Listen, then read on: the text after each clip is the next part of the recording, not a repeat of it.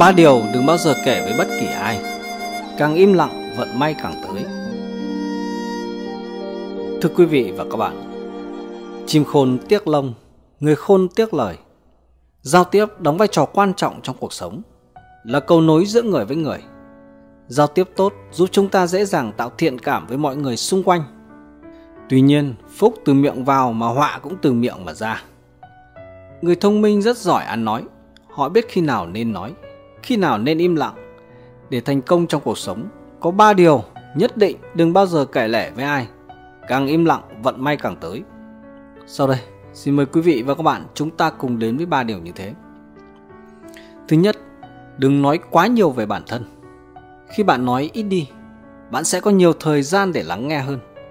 Bạn càng cố gắng chia sẻ về bản thân, khả năng bạn chú tâm đến những gì đối phương nói càng thấp.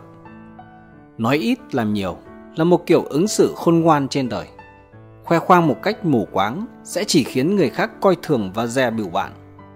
Giữ mồm giữ miệng, đừng nói nhanh.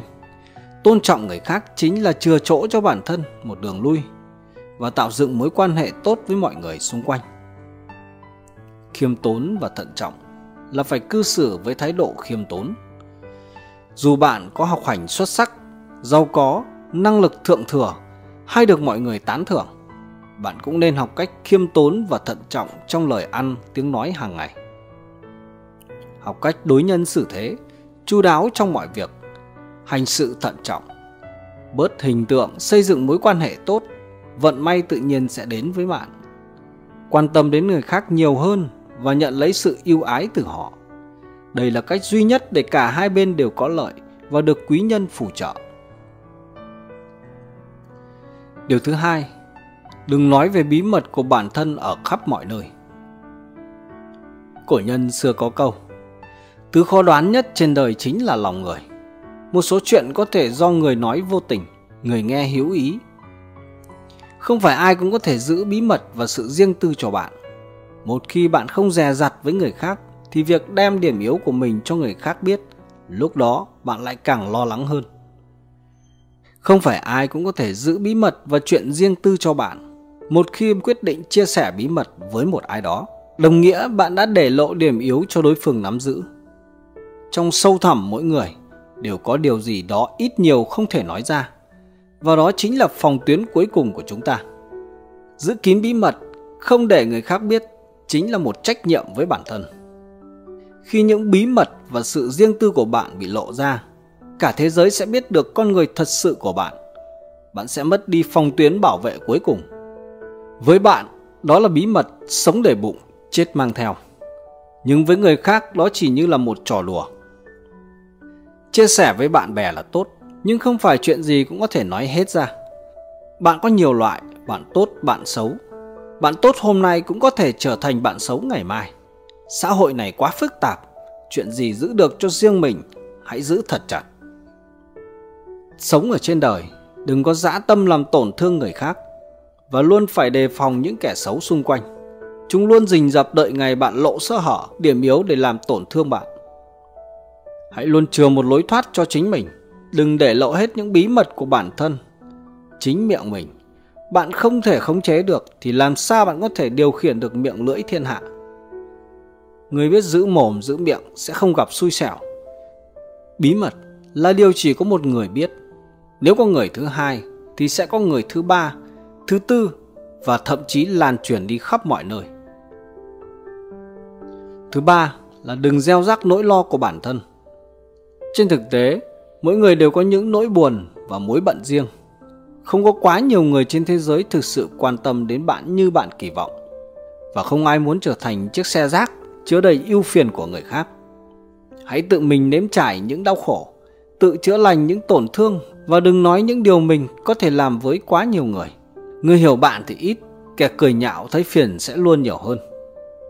Không ai muốn nghe bạn phàn nàn và ngược lại, chính chúng ta cũng không muốn nghe những lời than thở từ người khác. Những muộn phiền của bạn không phải là chuyện người ngoài muốn quản là được. Do đó, hãy cố gắng truyền đi nguồn năng lượng tích cực.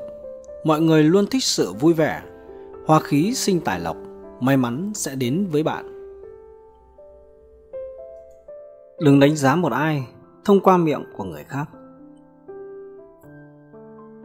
Thưa quý vị và các bạn, người trí tuệ xưa nay thường không sống trong miệng của người khác, cũng không sống trong mắt của người khác. Đừng đánh giá một ai thông qua miệng của người khác. Cuộc đời của chính mình thì bản thân nên tự nắm bắt lấy. Tám điều sau đây sẽ nói rõ cho chúng ta biết lý do vì sao lại như vậy. Thứ nhất, bạn vĩnh viễn không biết rằng bản thân mình ở trong miệng người khác có bao nhiêu phiên bản. Cũng sẽ không biết được người khác vì bảo hộ chính mình mà đã từng nói những lời gì về bạn. Càng không cách nào ngăn cản được những lời đàm tiếu ấy. Nhưng có một điều bạn có thể làm được, chính là bỏ mặc. Cũng không cần phải đi giải thích. Người hiểu bạn sẽ vĩnh viễn tin tưởng bạn. Có một câu nói rất hay. Nếu bạn không mù thì đừng quen biết tôi qua miệng của người khác.